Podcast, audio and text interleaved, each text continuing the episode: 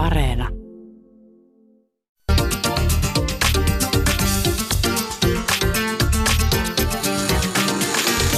Yle Puhe, torstaisin kello yksi ja Yle Areena. Mahadura ja Österkan. Yle Puhe. Ja tervetuloa rakkaat kuuntelijat mukaan. Se on torstai taas ja Mahadura Ösperkan asialla. Ja asiaa on, kuulkaas kyllä paljon. Meillä on pää niin kuin vähän pyörällä, sanoisinko. Turvapaikanhakijoiden oikeusturva Suomessa on heikentynyt merkittävästi. Osoittaa Åbo Akademin ihmisoikeusinstituutti Turun yliopiston ja yhdenvertaisuusvaltuutetun pilottitutkimus. Tutkimus tehtiin nopealla aikataululla ja tarkoitus on tehdä vielä laajempi tutkimus. Ja, ja tämä pilottitutkimuksen mukaan, tai Otanan mukaan, siis ajanjaksolla 2015 turvapaikanhakijoista 86 prosenttia sai myönteisen päätöksen. Kielteisen sai 14 prosenttia.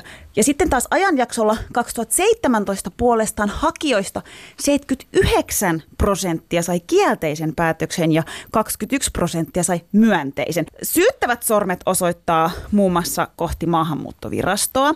Toiset osoittaa poliittisia päättäjiä, hallitusta, osoitetaan lainsäädännön mu- muutoksia, No siis mene ja tiedä, otappa nyt sit selvää. Ja Mahadura Ösperkan vaatii selityksiä, mistä on kyse. Kuka ottaa vastuun ja miten tämä tilanne ratkotaan? Mitkä tekijät on vaikuttanut turvapaikanhakijoiden oikeusturvan heikentymiseen oikeasti? Studiossa vieraana turvapaikanhakijoiden edustamiseen erikoistunut asianajaja Ville Punto, yhdenvertaisuusvaltuutettu Kirsi Pimiä sekä hallitusneuvos Merja Muilu oikeusministeriöstä. Oikein paljon tervetuloa kaikille täällä, jotka on studiossa vieraana. Kiitoksia Kiitos. kovasti. Kiitoksia ja tervetuloa minun...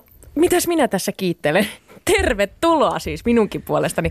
Mun täytyy sanoa nyt tähän ihan alkuun, että minä olen pelkkä maalaistyttö Mikkelistä ja, ja nyt tuntuu, että en voi mitenkään päästä kärryille, että mistä tässä oikeusturva-asiassa on nyt kyse. Minä haluaisin nyt tehdä sellaisen testin. Öö, jokainen teistä saa nyt vastata minun muutamaan väitteeseen.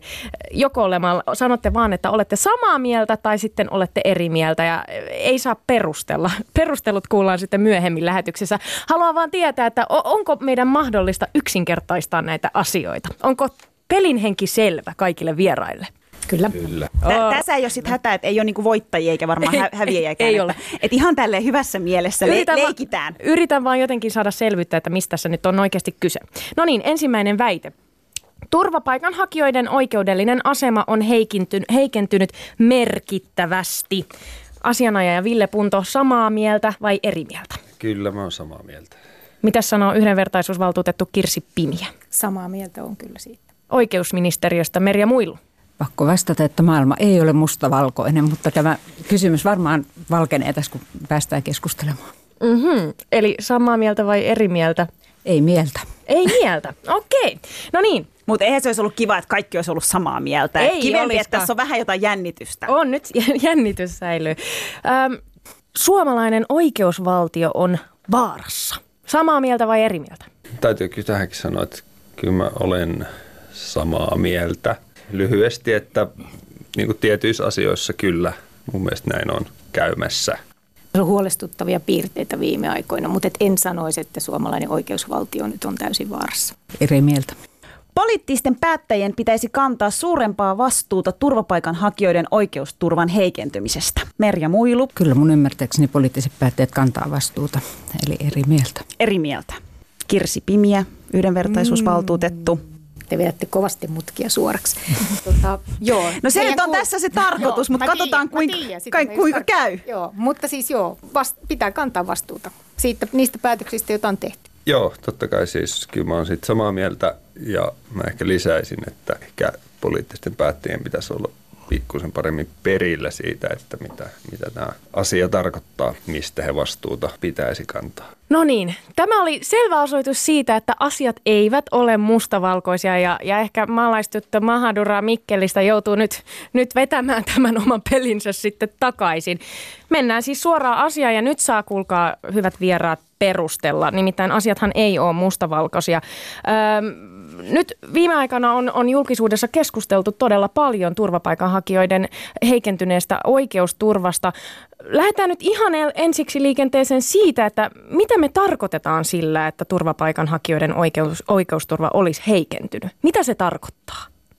Niin, käytännössä se kai tarkoittaa sitä, että heidän turvapaikka-asiansa käsittelyssä ei selvitetä kaikkia asioita, ei anneta niille asianmukaista painoarvoa tai sitten tietyt asiat ohitetaan, ää, sanoisinko nyt ehkä merkillisellä argumentaatiolla tai semmoisella niin kuin, joskus jopa vähän niin kuin arkijärjelle vieraalla argumentaatiolla, että näin mä sen olen nähnyt. Ville Punto, miten sä tosiaan niin sun työn kautta ihan, jos sä, jos sä niin kuin, pystytkö antaa niin esimerkkiä tai tavallaan, että kuinka merkittävästi sä oot omassa työssäsi huomannut sen, että turvapaikanhakijoiden oikeusturva on heikentynyt? Yksi siis semmoinen, tai se esimerkki olisi vaikka kuin paljon, mutta yksi, mikä nyt tulee yhtäkkiä mieleen tähän selvittämiseen liittyen, on se, että on hakija esittänyt kertomustaan tukevaa asiakirjanäyttöä, siis puhutaan sadoistakin sivuista, ää, mutta niitä ei ole käyty läpi juuri millään lailla maahanmuuttoviraston puhuttelussa. No tämä on yksi keskeinen ongelma, että niitä ei käydä läpi, niihin viitataan päätöksessä, niitä ehkä joku tulkki on kääntänyt suullisesti siellä puhuttelussa, mutta erässä tapauksessa ilmeni, että tulkki oli sen vähän, mitä niistä oli käännetty, tulkanut väärin.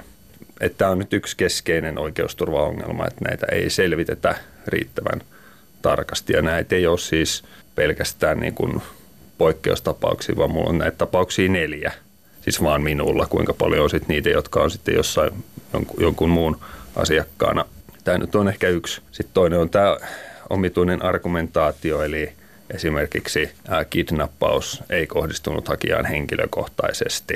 Avaa vähän, mitä, mitä tuo tarkoittaa? No esimerkiksi erässä tapauksessa oli niin kuin joutunut äh, terroristien kidnappaamaksi irakilaismies ja sinänsä hänen kertomus siitä uskottiin ja hänestä oli vaadittu lunnaita hänen perheeltään, jolla oli, niin kuin, oli rahaa, siis oli liiketoiminta. Ja päätöksessä esitettiin niin, että, että äh, kidnappaus ei liittynyt sinuun henkilökohtaisesti. Niissä päätöksissä niin kuin sinutellaan tai siis puhutaan ikään kuin sille hakijalle kerrottaisiin asiaa. Että kidnappaus ei ole kohdistunut henkilökohtaisesti sinuun, vaan johtui perheesi ää, liiketoiminnasta. Toinen esimerkki oli pommiisku, jossa alkoholiliikkeeseen, jossa tämän hakijan isä kuoli. Tämä hakija oli isänsä kanssa myyjänä siellä.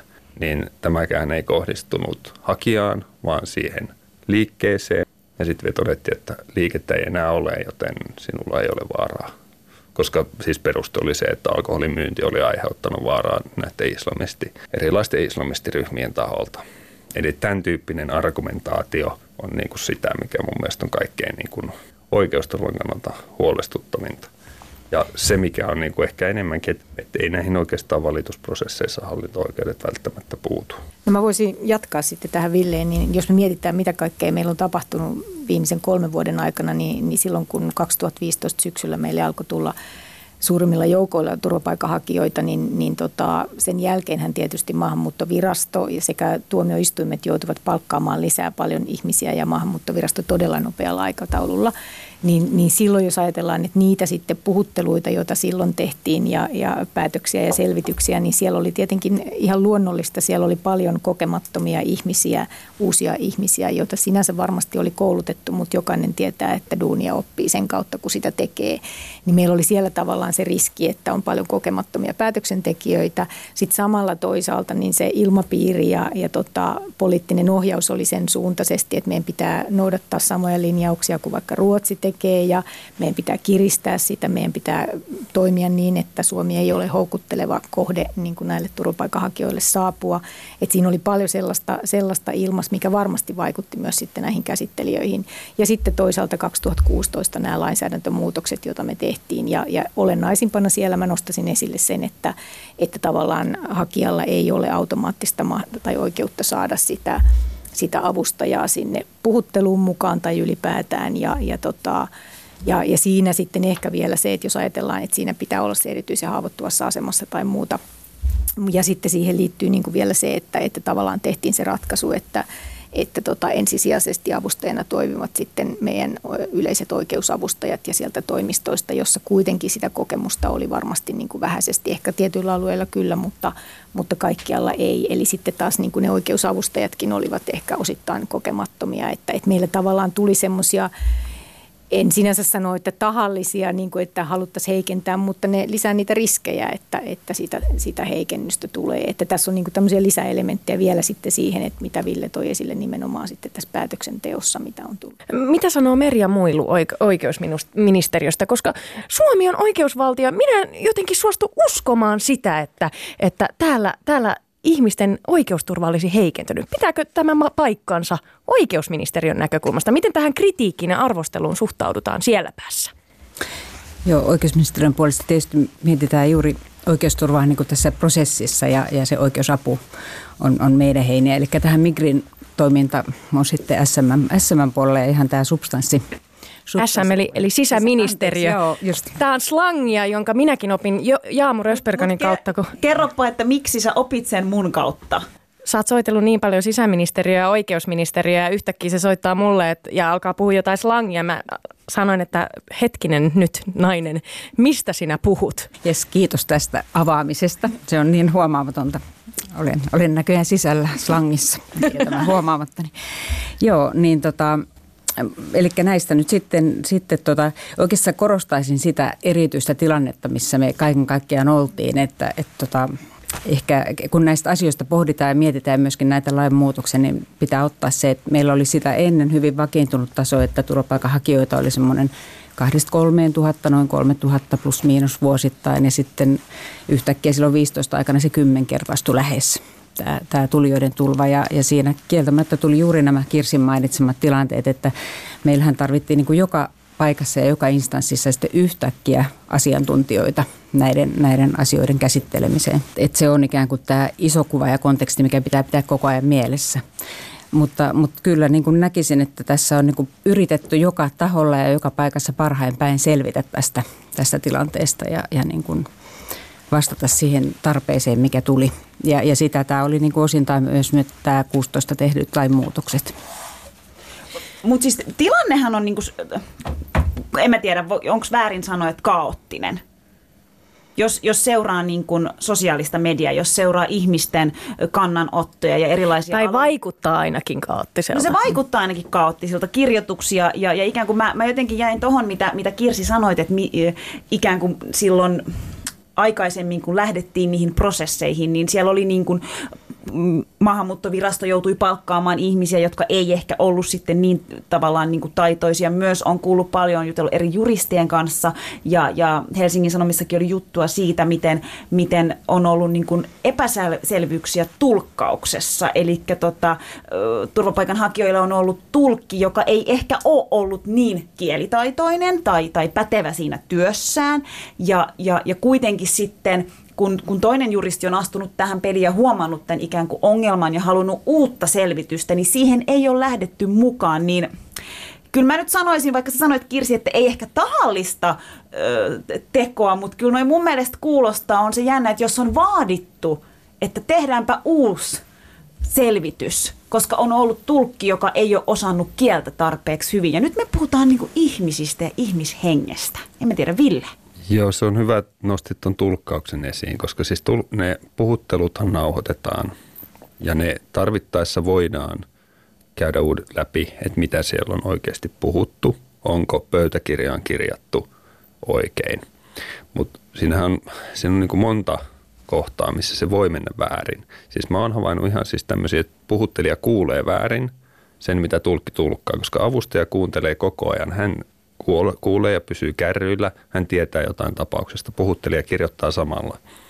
Eli on tämmöisiä kuulovirheistä tulleita kirjausvirheitä, jotka ei siinä pöytäkirjan tarkastuksessakaan syystä tai toisesta hakijat ei niihin reagoi. Ehkä siksi, että tulkki luulee, että siinä lukee niin kuin lukee.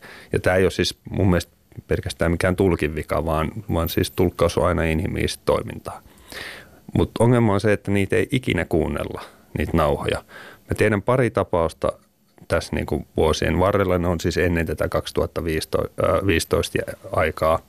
Ja, tota, ja niissä on kyllä siis on tapauksia, jossa se on niin kuin selvinnyt tulkkausvirheestä selvinnyt tämä niin kuin, tämä, että, että ristiriita, jonka vuoksi hakija ei uskottu ja jonka vuoksi hän oli saanut kielteisiä päätöksiä. Mutta ongelma on se, että niitä ei kuunnella. Ja sitten sehän ei riitä pelkästään, että mennään kuuntelemaan se nauha, koska silloin siellä kuullaan se, mitä niin kuin tämä tulkki tulkkaa, mutta jos tulkki tulkkaa väärin, jos on tulkkausvirheitä, mikä sekin on ihan inhimillistä. Se ei aina tarkoita, että on huonoja tulkkeja. Tosin 2015 jälkeen siellä oli niin kuin monenlaisia tulkkeja, että kyllä mä sen, sen on, on nähnyt. Mutta siis tarkoitan sitä, että tämmöinen nauhoituskin pitäisi kuunnella jonkun toisen tulkin kanssa. Siis käytännössä se pitäisi kirjoittaa auki mm. Niin, että voidaan katsoa, että mitä hakija kertoo, koska hakijan sano, sanoja ei sanasta sanaan siihen pöytäkirjaan kirjata. Niin ja tavallaan heräsit ajatus, että kuinka monen turvapaikanhakijan kohtalo on saattanut olla kiinni tämmöisistä. Mm. Kuinka moni on joutunut pakkopalautuksen uhriksi just tämän takia, että niitä ei ole voitu kuunnella uudestaan.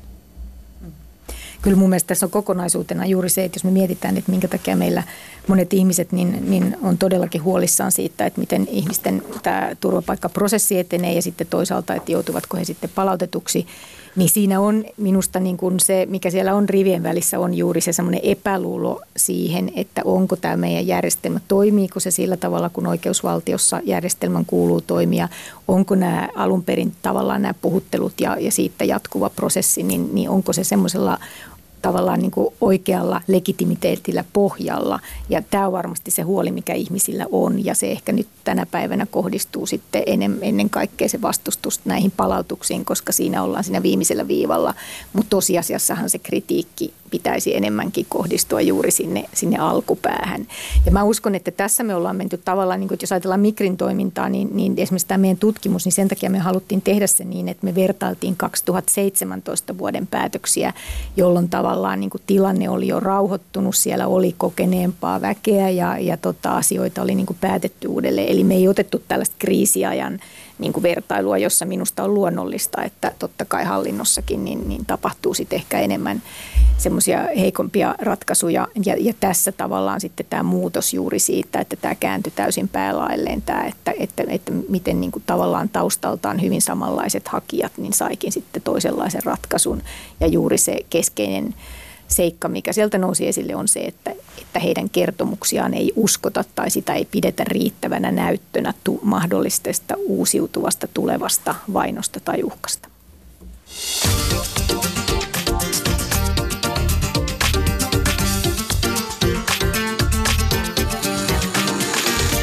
Ylepuhe torstaisin kello yksi ja Yle Areena. Mahadura ja Ösberkan. Ylepuhe. Ja tänään, hyvät kuuntelijat, puhutaan turvapaikanhakijoiden oikeusturvasta. Oikeus, turvapaikanhakijoiden oikeusturva on heikentynyt huomattavasti. Tämä osoittaa myös tuore pilottitutkimus. Mitkä tekijät ovat vaikuttaneet turvapaikanhakijoiden oikeusturvan heikentymiseen? Siitä tänään puhutaan vielä enemmän.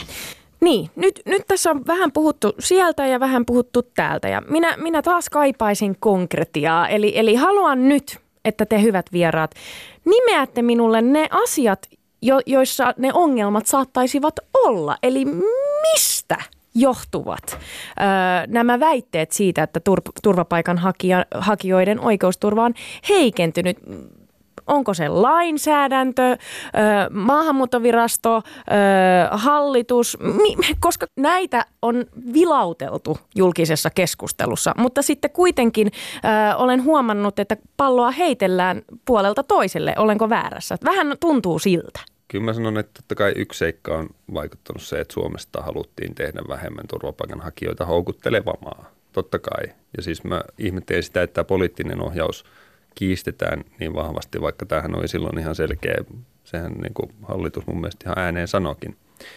Tämä oikeusturvan heikennys, niin tota, kun niitä tehtiin niitä muutoksia, esimerkiksi tämä puhuttelussa avustajan käytön rajaus, siis oikeusavusta kustannettavan avustajan. Jos hakijalla on varaa maksaa avustaja, hän voi ottaa sen sinne vieläkin. Tämä on semmoinen, mikä monesti unohdetaan, mutta, mutta se, että – silloin, jos on kyse henkilöstä, joka ei pysty itse maksamaan avustajansa sinne, niin sitä perusteltiin, että rajoitetaan avustajan läsnäoloa puhuttuus mikrin korostuneella selvitysvelvollisuudella. Ja se ei toimi. Se ei toimi niin kuin se esitetään, että se näyttää, se on lain mukaan, näin on, Ja se näyttää semmoiset hyvät argumentilta, että että et se sel, et selvitetään, joo, Mikri selvittää. Miksi, miksi se ei Ville toimi? No se ei toimi, okei nyt puhutaan niistä 2015 jälkeisistä ajoista, niin silloin se ei ainakaan toiminut monessa tapauksessa. Eli nämä esimerkiksi, mitä sanoin, asiakirjoja ei käyty läpi. Sitten on hyvin suppeita puhutteluja, joissa niin kun kysymykset on aika lyhyitä, vastaukset on aika lyhyitä. Tarkoitan, että kysymykset on siinä tyylisiä, että niihin hakija saattaa vastata hyvin suppeasti, varsinkin jos hänelle ei ole avustajaa tai hän ei ole kenenkään kanssa jutellut siitä, että mitä siellä puhuttelussa pitää kertoa. Hakijahan kuvittelee varsinkin, ähm, tai siis tähän tietysti vaikuttaa hakijan koulutustausta, hakija saattaa kuvitella, että se on, niin riittää, että hän vastaa kysymyksiin ja sitten hän saattaa vastata niihin lyhyesti. Se on ihan totta, että Mikri siellä alussa kertoo, että kerro oma-aloitteisesti ja, ja yksityiskohtaisesti ja niin edelleen, mutta eihän se tarkoita sitä, että se hakija välttämättä mieltää, että mitä tarkoitetaan tällä yksityiskohtaisella kertomuksella tai ylipäätänsä niin kuin osaa kertoa asioista niin tarkasti. Esimerkiksi nämä. Merja, mä, mä uskon, että sinä olet oikea henkilö vastaavaan, että, että mitä tämä oikeusavun uudistus oikeastaan käytännössä tarkoittaa? Joo, mielelläni vastaan, koska tota, tätä, juuri tätä keskustelua on käyty paljon tästä, että tota, avustajapuhuttelu on vain erityisen painavista syistä, mikä, mikä oli tosiaan muutos.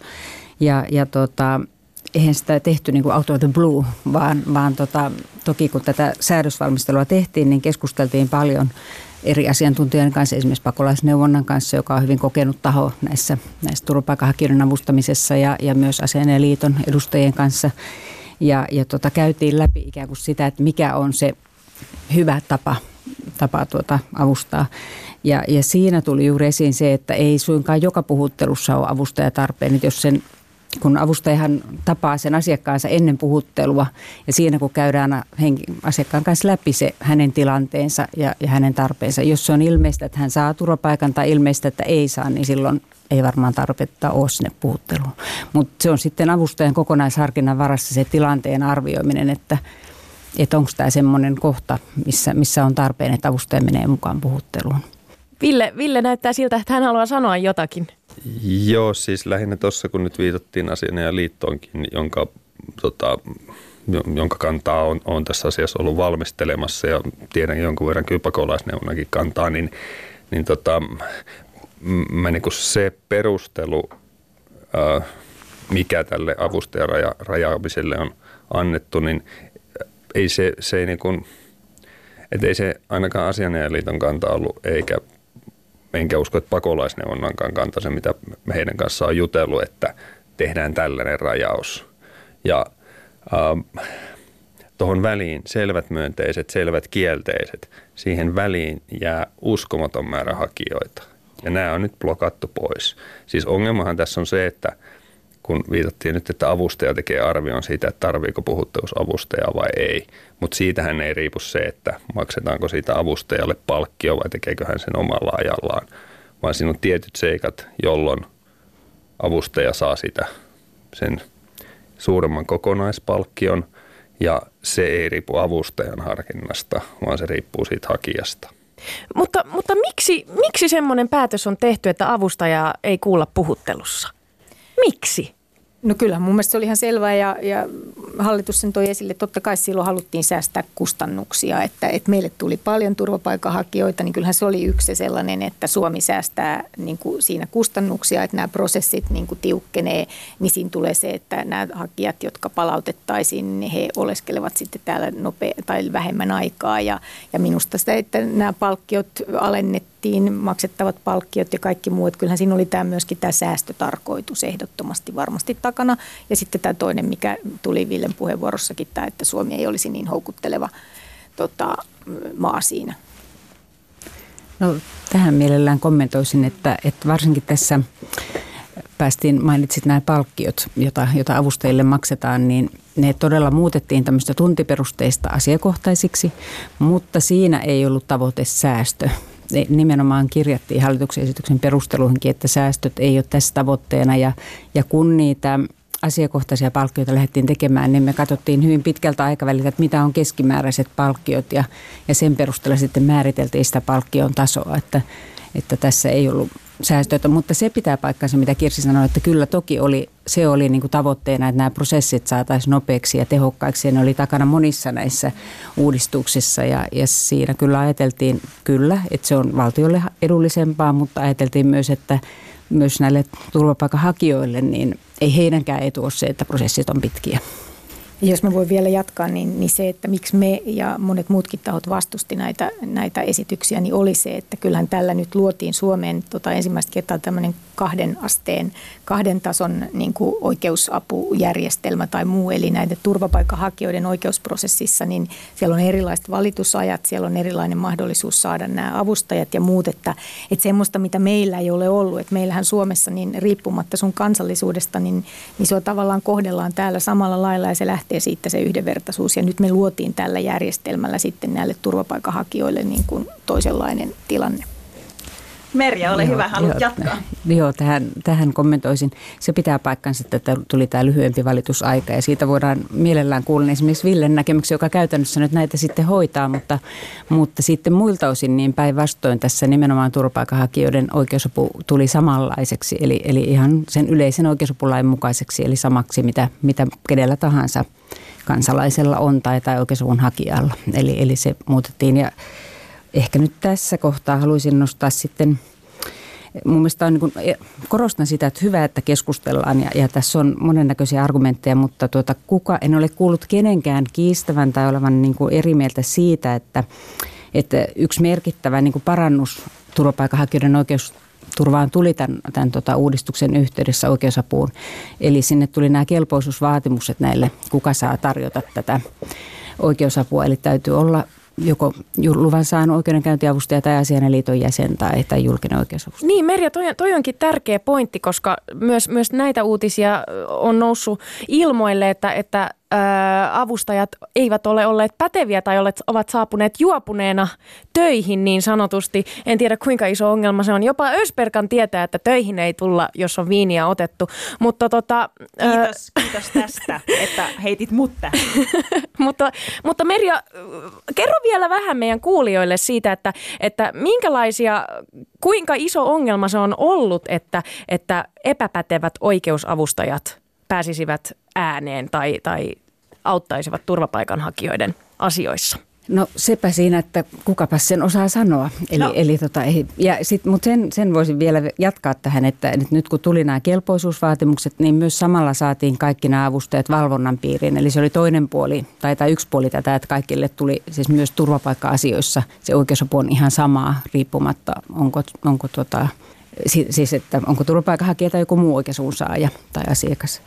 Ja, ja tota, tämä valvonta tuo nyt sitten, anteeksi, valvonta tuo sitten tota, kyllähän näitä, näitä valvontatapauksia on tullut nyt, kun se on mahdollista kannella, niin, niin tota, jossain määrin. Villen kanssa puhuttiin puhelimessa ja, ja sanoit, sanoit sellaisen asian, että, että se on hyvä, että epäpätevät avustajat ovat pois pelistä, mutta entäs sitten ne hyvät avustajat tai ne pätevät avustajat? Joo, siis tämähän oli erittäin kannatettava tämä kelpoisuusvaatimusten ottaminen lakiin. Ja sitä itse asiassa asianajan liitto on ehdottanut jo kauan aikaa aikaisemmin. Tota, se, että on valvontamekanismi, se on hyvä. No sitten toinen asia on kuitenkin se, että estääkö tämä sitä niin kuin, ää, turvapaikkaan hakijoille rahastamista, mistä silloin oli aikaisemmin – siis ennen jo 2015 alkoi olla jo, ole jo niitä puheita.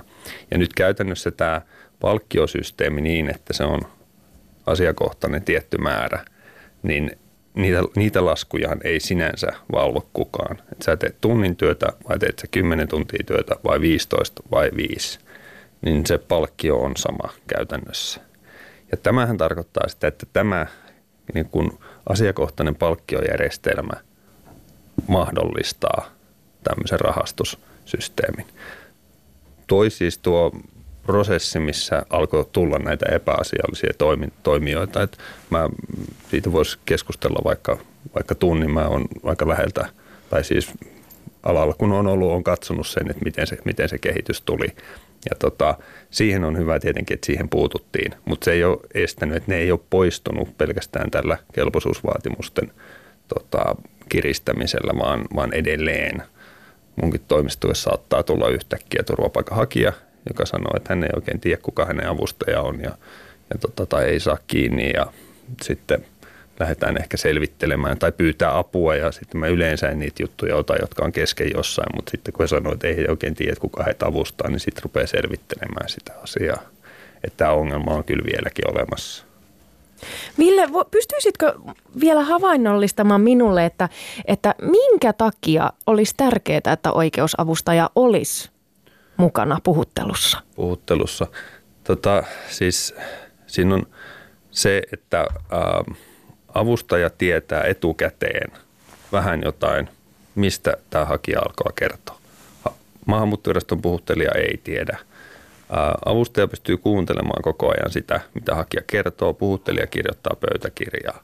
Avustaja pystyy reagoimaan tämmöisiin tulkkausvirheisiin ihan eri lailla kuin puhuttelija, koska hän niin kuin tietää, mistä hakija kertoo. Ja sitten jos se tulee joku lause, joka on jotenkin ihan jotenkin päinvastoin siitä, että mitä niin kuin avustaja tietää, niin hän pystyy reagoimaan niihin – pystyy esittämään tarkentavia lisäkysymyksiä. Sitten jos me puhutaan, että esimer- nämä esimerkit, missä on näitä asiakirjoja, joita Mikri ei selvittänyt, niin jos olisi avustaja ennen puhuttelua ollut, ää, niin ää, hän olisi pystynyt käymään ne asiakirjat läpi ja vähän tietäisi, mistä niistä on kyse ja pystyisi esittämään kysymyksiä siellä puhuttelussa. Että kyllä tämä on aika, niin kuin, no, tämän, tämän tyyppisiä ne, se hyöty avustajasta voi olla.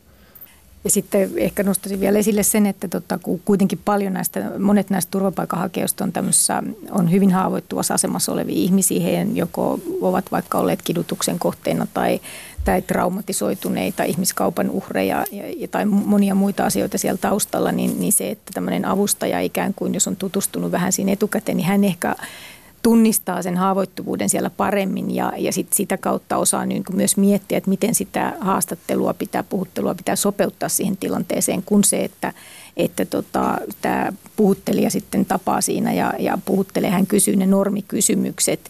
Ja meillä on esimerkiksi yksi tapaus tullut ilmi, jossa henkilöllä oli todella, todella niin kuin vakava lukihäiriö ja, ja, ja tota, muutenkin semmoista ymmärtämisongelmaa, niin jota meidän mielestä olisi pitänyt kohdella ehkä niin kuin, että tämä olisi ollut vammaisuutta ja hänelle olisi pitänyt tehdä tässä puhuttelussakin tämmöisiä kohtuullisia mukautuksia ja se olisi huomioitu erityisesti, niin tämä oli jäänyt täysin niin kuin huomioimatta.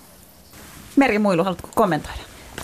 No sen verran, että, että mä, minä ja, ja tota, on täysin samaa mieltä, kun Kirsi sanoi, että, että kyllähän näissä tilanteissa, niin kuin tietyissä tilanteissa on paljonkin tilanteita. Ihan niin kuin Villekin aikaisemmin sanoi, että se on laaja kirjo, missä varmaan on tarpeen avustajan läsnäolopuhuttelussa, mutta nythän ei ole kysymys siitä, etteikö se olisi edelleen mahdollista ja valtio sen maksaisikin, mutta siihen tuli vaan se tietty harkinta, että joka tapauskohtaisesti mietitään, että tarvitaanko avustaja sinne vai ei.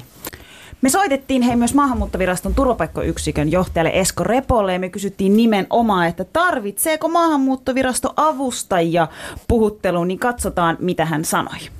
No tämä on, tämä on ihan yksiselitteisen selvää, että, että hakijan on hyvä saada aivan oikeaa, relevanttia tietoa siitä, mikä on turvapaikkaprosessi, mitä siinä selvitetään – minkä näköisellä, mitkä nämä, nämä kriteerit ovat ja mitkä ovat niitä relevanttia asioita, mitkä kuuluvat tähän ja tulee ottaa huomioon, kun arvioidaan sitä kansainvälisen suojelun saamista. Tämän vuoksi henkilöllä meillä vastaattokeskuksessa, johon turvapaikkahakijoille heille annetaan tämä majoitusmahdollisuus, kun he ovat tämän turvapaikkahakemuksen tehneet. Siellä annetaan oikeudellista informaatiota ihan aluksi Tästä aina voidaan, voidaan kysyä, että onko se riittävästi.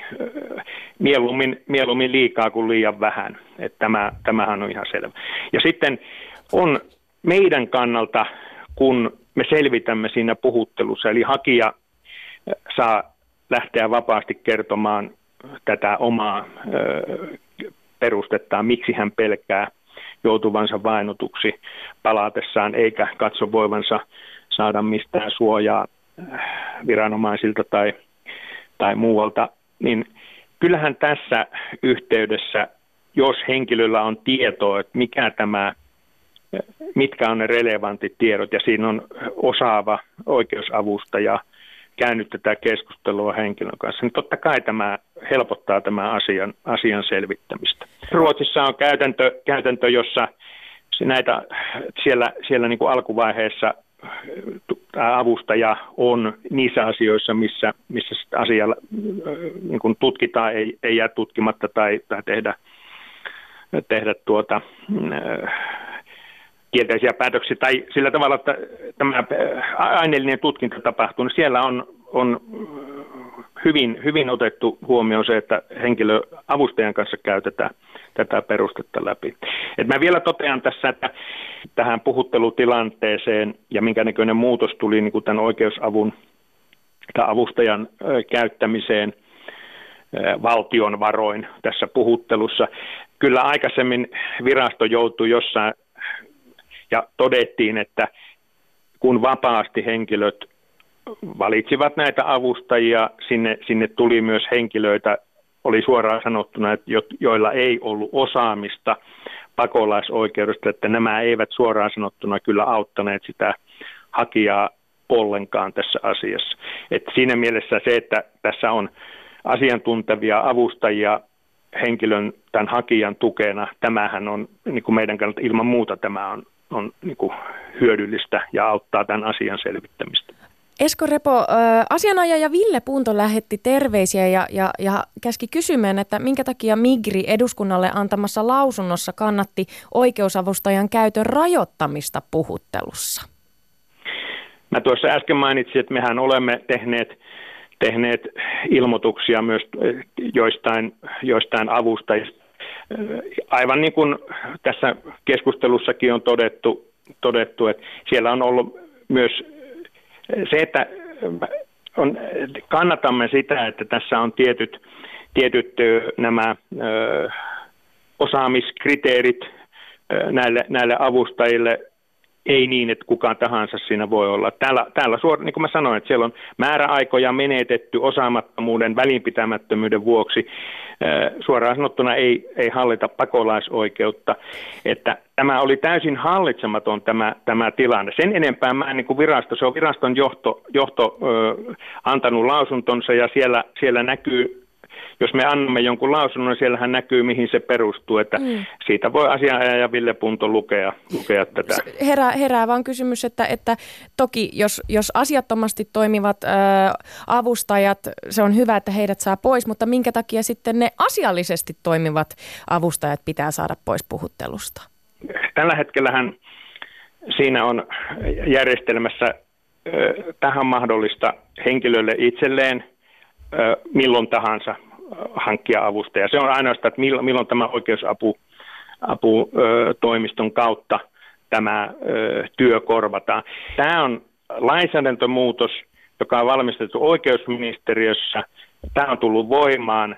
Me olemme siihen sidottuja, tai ei sillä tavalla, että me puhuttelemme, ja hakija, sinne hakijalla voi olla avustaja, sitten se asiana ratkaisee oikeusaputoimisto, onko se ollut ö, niin kuin perusteltua ja onko se korvattavaa valtion varoista. Sen enempää mä en tähän niin kuin lähde, lähde niin kuin kommentoimaan. Että se on tilanne, siitä on säädetty laissa, että milloin, milloin tämä avustaja on, miten se korvataan. Me hoidamme tiedon aina, jos on tiedossa, että henkilöllä on avustaja, kun on puhuttelu ja, ja he päättävät sitten tulla siihen, siihen jos, jos niin katsovat.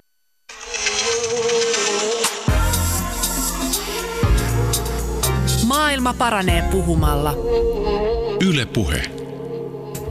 Niinhän se tosiaan te- tekee ja sitähän mekin täällä tehdään. Yritetään parantaa maailmaa puhumalla. Siinä kuultiin hei maahanmuuttoviraston turvapaikkayksikön johtaja Esko Repon ajatuksia avustajasta. Tässä studiossa käytiin vähän tämmöistä niin kuin hymähdystä ja, ja liikettä oli. Mitä ajatuksia toi haastattelu tai hänen kommentit teissä herätti?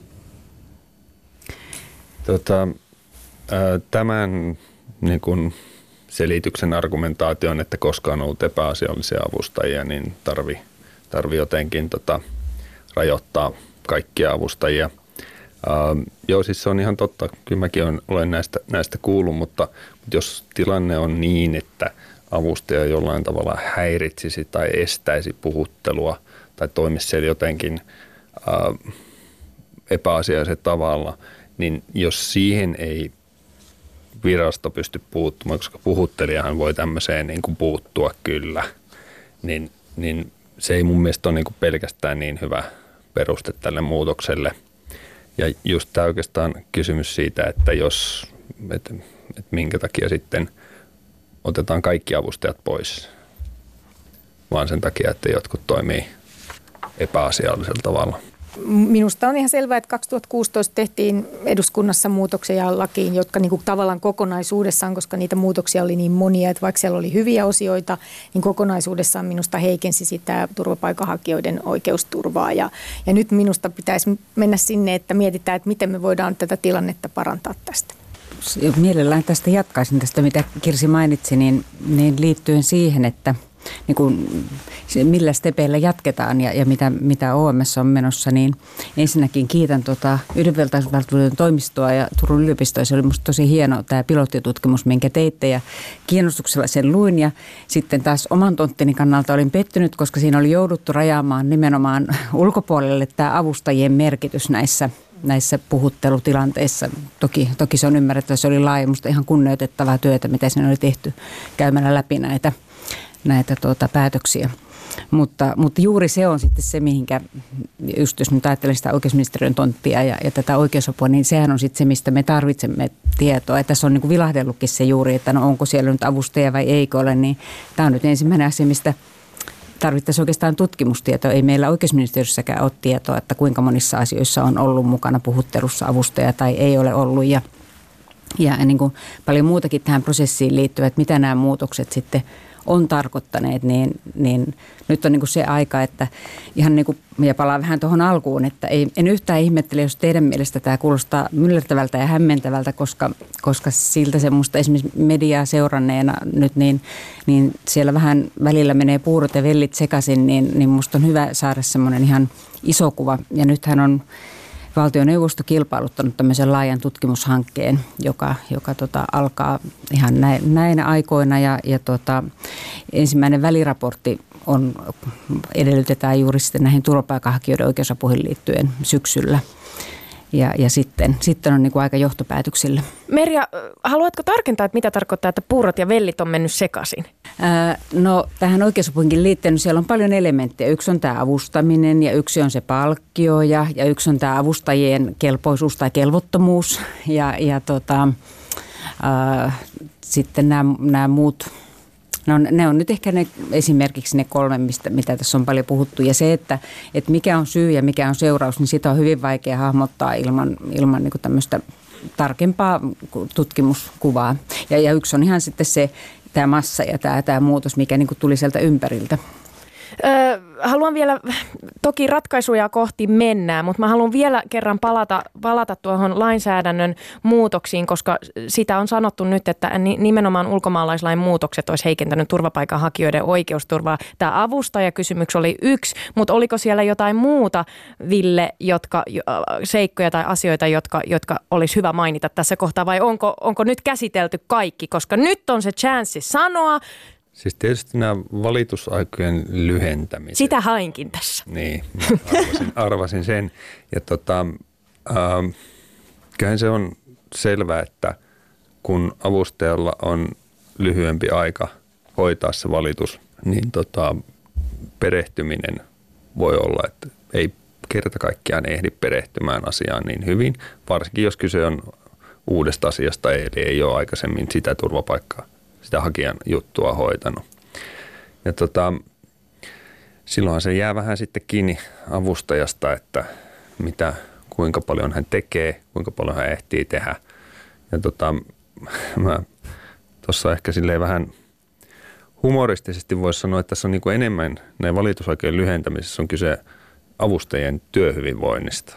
Eli siitä, että kuinka kiire heillä on enemmän kuin sitten mistään niin kuin valitus prosessien nopeuttamisesta, koska se, että se valitusaika on se sitten tota, että se, että valitusaikaa lyhennetään, ei siihen kokonaiskestoon vaikuta. Kokonaiskestoon vaikuttaa se, kuinka paljon hallinto-oikeuksissa on, oikeuksissa on tota, henkilökuntaa niitä käsittelemään. Mut se oli vaan semmoinen keinotekoinen, että se näyttää, että nopeutetaan, mutta käytännössä ei nopeuteta. Ja jos mä, jos mä sanon sen vielä, että erityisesti tämä 14 päivän valitusaika korkeimpaan hallinto-oikeuteen, niin se on erityisesti hyvin, hyvin ongelmallinen, koska siinä ajassa ei niin kuin ei pysty käytännössä, siis varsinkaan jos uuteen asiaan, että siinä vaiheessa tulee joku avustajan vaihdos syystä tai toisesta, niin se on ihan mahdotonta siinä kauhean niin kuin yksityiskohtaista tutkimustietoa esimerkiksi maan tilanteesta tehdä. Mutta mitä tavallaan sillä niin tavoiteltiin, että haluttiin lyhentää sitä valitusaikaa? Mikä se syy on? Minkä takia me niin kuin, me, meidän pitää käsitellä tärkeitä asioita ja minkä takia me ei haluta tehdä kiireellisiä päätöksiä, niin mä en ihan niin ymmärrä sitä, että mikä se oli se ajatus siinä, että miksi niitä haluttiin lyhentää kaikki katsoo minuun, niin kerron. kerron. Vai onko Eli, se ollut jossain, onko niinku, muut tietoisia siitä? Mä en tiedä ei, ainakaan, minkä no, mikä se... nyt laita aina perustellaan. Niin kyllä joo, se, kyllä, no. joo, ja kyllä se on tässä tullut jo, Villekin se tuossa äsken sanoi, eli, eli tota, kyllä se oli osa sitä kokonaisuutta, että, että kyllä oli hallituksella voimakas tahtotila ja, ja eduskunnallakin sitten myös, kun lakit säädettiin, niin siellä oli paljon näitä elementtejä, millä niin kuin haluttiin haluttiin niin kuin nopeuttaa sitä prosessia ja, ja yksi oli tämä valitusajan lyhentäminen, mutta toki sitten hallitus myöskin myönsi resursseja hallinto-oikeuksiin. Mä, tota, tuli paljon lisää tuomareita näitä asioita käsittelemään. Että kyllä sitäkin keinoa käytettiin juuri tämän. Mutta Merja, siis onnistuttiinko siinä? Nopeutettiinko me niitä päätöksentekoja sillä, että me lyhennettiin sitä valitusaikaa? Niin kuin tavalla, tai, tai ylipäänsä voidaan kysyä, että nyt kun me ollaan muutettu se ulkomaalaislaki, niin oliko se kannattavaa? Tehostiko se tätä jotenkin meidän järjestelmää? No kyllä, no käsittelymäärät hallinto-oikeuksissa on noussut ja, ja se kapasiteetti on, on tota, parantunut. Että haluan toki kuulla myös, asioita oli paljon.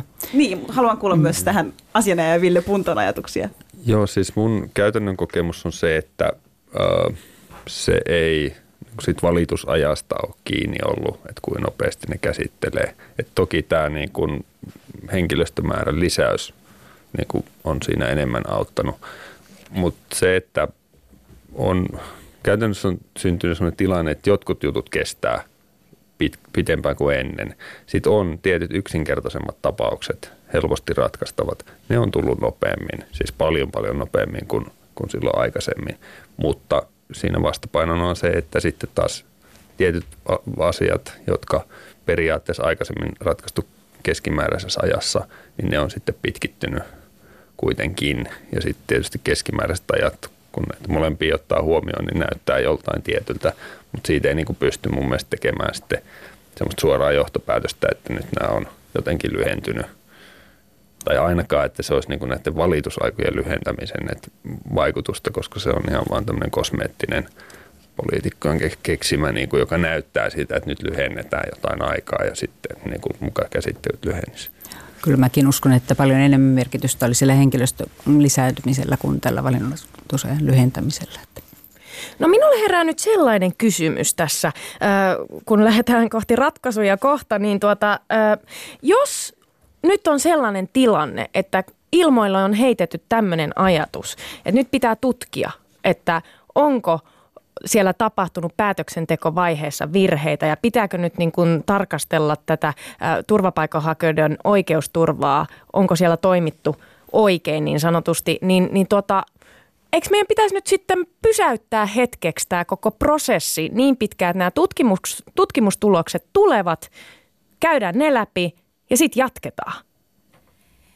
No jos mä aloitan, niin tota, tutkimukset on tietysti tutkimuksia, josta saadaan hyvää tietoa ja sitten sen pohjalta voidaan tehdä uusia päätöksiä ja, ja tota, poliittisia ratkaisuja.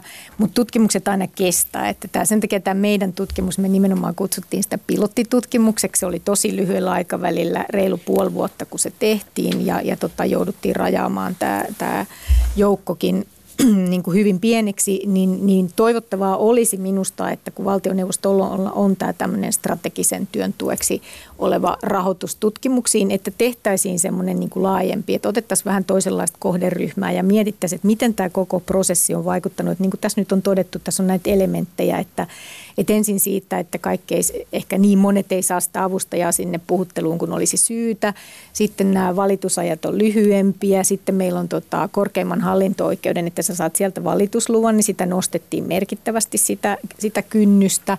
Ja, ja tota, vaikka me ehkä saatiin sitten näillä avustajien oikeudellisilla edellytyksillä niin, niin tota jotakin hyvää, niin sitten toisaalta kun nämä tehtävät siirrettiin yleisille oikeusavustajille, joille ei ollut kokemusta näistä prosesseista niin paljon, plus että ne vuosia on jo puhuttu siitä, että yleistä oikeusapua ei saa niin kuin muutkaan ihmiset Suomessa, koska resursseja on liian vähän. Ja, ja, tota, ja sitten toisaalta hallinto oli vielä, mikä mainittakoon tämä juuri, että aikaisemmin Helsingin hallinto käsitteli näitä asioita.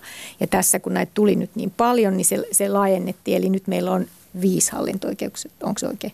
Viisi vai neljä, neljä hallinto-oikeutta, jolloin sielläkin tuli taas uusia ihmisiä käsittelemään. Eli meillä on niin kuin monessa tasossa ollut uusia ihmisiä prosesseissa mukana ja, ja minusta se on ihan selvää, että se riski sille, että saako nämä turvapaikanhakijat niin kuin oikeudenmukaisen tota, prosessin Suomessa käsittelylle, niin minusta se kasvoi. Ja tämä olisi minusta hyvä kokonaisuutena selvittää. Ja OM tekee, oikeusministeriö tekee hienon, teki hienon avauksen nyt, että lähdetään tätä oikeusapupuolta, mutta se jää kuitenkin siihen oikeusapupuoleen, näin oon ymmärtänyt se tutkimus, että, että kyllä mä kannattaisin, että meillä olisi muutakin, mutta koska se kestää ne tulokset, niin sitten pitäisi tehdä jotain muuta nyt siihen mennessä, eikä nyt ehkä kuitenkaan niin kuin valtiossa se ei ole realistinen vaihtoehto se, että me pysäytetään kaikki prosessit tässä vaiheessa, mutta minusta on varmasti keinoja, joita maahanmuuttovirasto voi omaa toimintaansa miettiä, että miten siellä pystytään parantamaan ja mitä me voidaan esimerkiksi tehdä sitten juuri se, että miten oikeusaputoimistot myöntää näitä avustajia. Ja onhan tässä sitä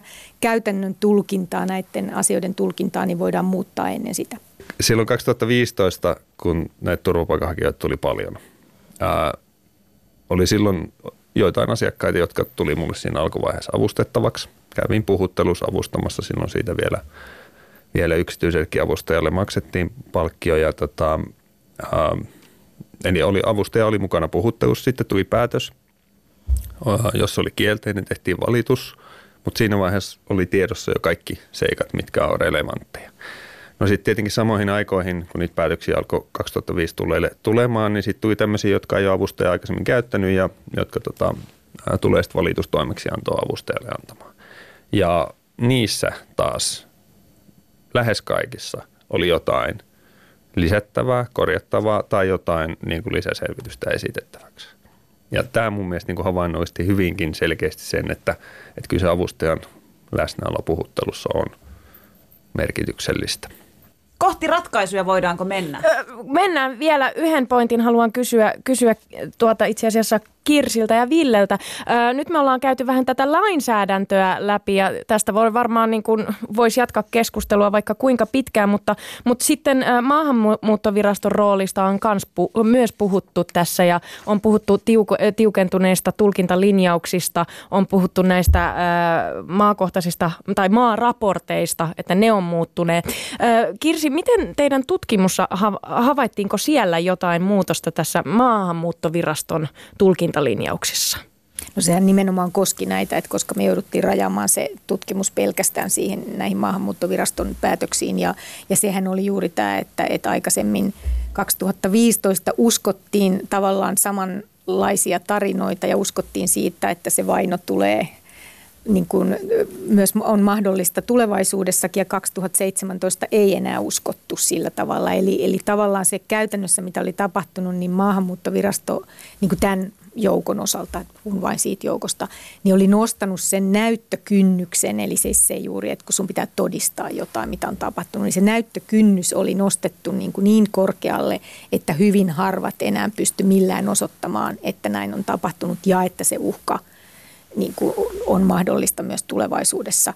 Ja tämä on minusta niin kuin semmoinen kysymys, mitä, mitä me tullaan esittämään, että, että myös lainsäädäntöä sitten tämän osalta niin kuin parannettaisiin, koska kuitenkin oikeusvaltiossa idea on se, että jos viranomainen tekee ratkaisuja, jotka nimenomaan koskettaa hyvin olennaisia perus- ja ihmisoikeuksia, niin se laki pitää olla niin tarkka ja spesifi, että siinä ei ole niin kuin laajaa tulkinta tulkintavaraa ja nyt näyttäisi siltä, että, että se tulkintavara on aika suuri, jos lakipykäliä ei ole tältä osin muutettu ja sitten maahanmuuttoviraston tota, ratkaisut ovat kuitenkin näin merkittävästi muuttuneet.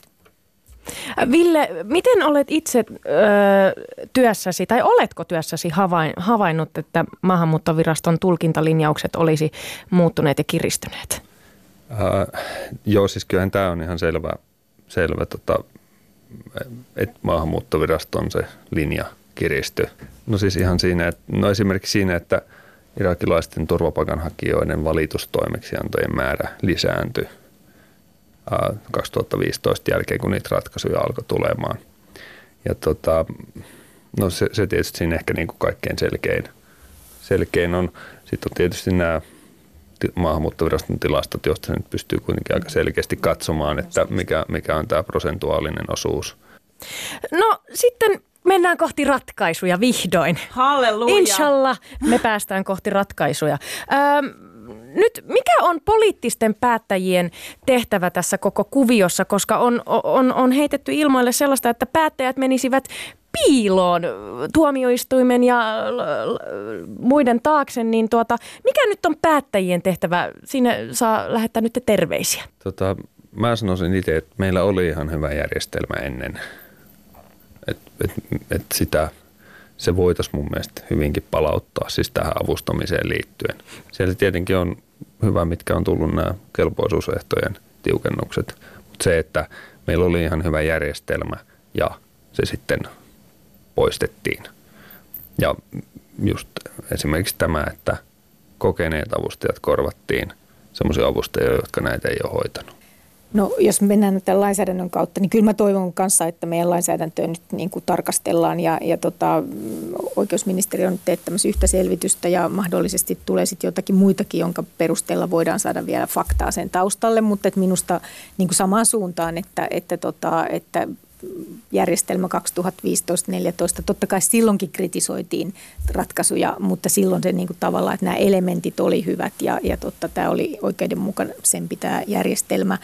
Se on yksi asia, mutta sitten toisaalta mitä me voitaisiin tehdä nyt jo, koska nekin aina kestää, että mä uskon, että se on seuraava hallitus sitten, joka ehkä ohjelmaansa ottaa sitten tämän, tämän lain uudistamisen. Mutta tota, mutta sitten se, että mitä nyt voitaisiin tehdä, niin varmasti maahanmuuttovirasto pystyy arvioimaan omaa sitä vielä työtänsä ja mä tiedän, että siellä on tämmöistä laadunvalvontaa, laadun seurantaa ja, ja miten sitä kautta voitaisiin nyt jo näitä uusia, uusia ratkaisuja miettiä. Ja sitten se, että kun meillä on toisaalta ne tehdään uusinta hakemuksia, niin mä oikeasti toivoisin, että niissä, kun ne uusinta hakemukset nyt tehdään, niin siellä tehtäisiin ehkä mahdollisesti haastat, puhuttelukin uudelleen, sitten niin käytäisiin läpi ne asiakirjat perusteellisesti ja mietittäisiin se, että, että siinä tavallaan se laatu tulee siitä, että se prosessi käydään kunnolla läpi, kun tulee se uusinta hakemus, eikä se sellaista, mitä kuitenkin on paljon käynyt ilmi, että sitten kahdessa päivässä tehdään se uusintahakemus käsitelty, että ei. Ja, ja se on siinä. Että tämä on minusta yksi, mitä he pystyisivät nyt tekemään ja toivoisin, että sitä tehtäisiin. Ja, ja, tota, ja sitten niin, niin, niin toisaalta sitten miettiä myöskin sitten ehkä oikeusapupuolella siellä juuri, että mitä oikeusaputoimistossa voitaisiin tehdä vielä siihen, että, että varmasti kaikki ne ihmiset, jotka aidosti tarvitsevat sitä avustajaa, niin myös sen sieltä saataisiin. Että nämähän on tämmöisiä pikaratkaisuja, ettei siinä tarvitse lainsäädäntömuutoksia, koska ne vie aina kuitenkin aikaa. Kiitos tuhannesti teille vieraille, että saavuitte tänne meidän lähetykseen vähän selventämään asioita. Tuntuu ehkä, että se on hitusen nyt, nyt vähän avautu tämä asia jopa, jopa minulle. Kiitoksia. Kiitos. Kiitos teille.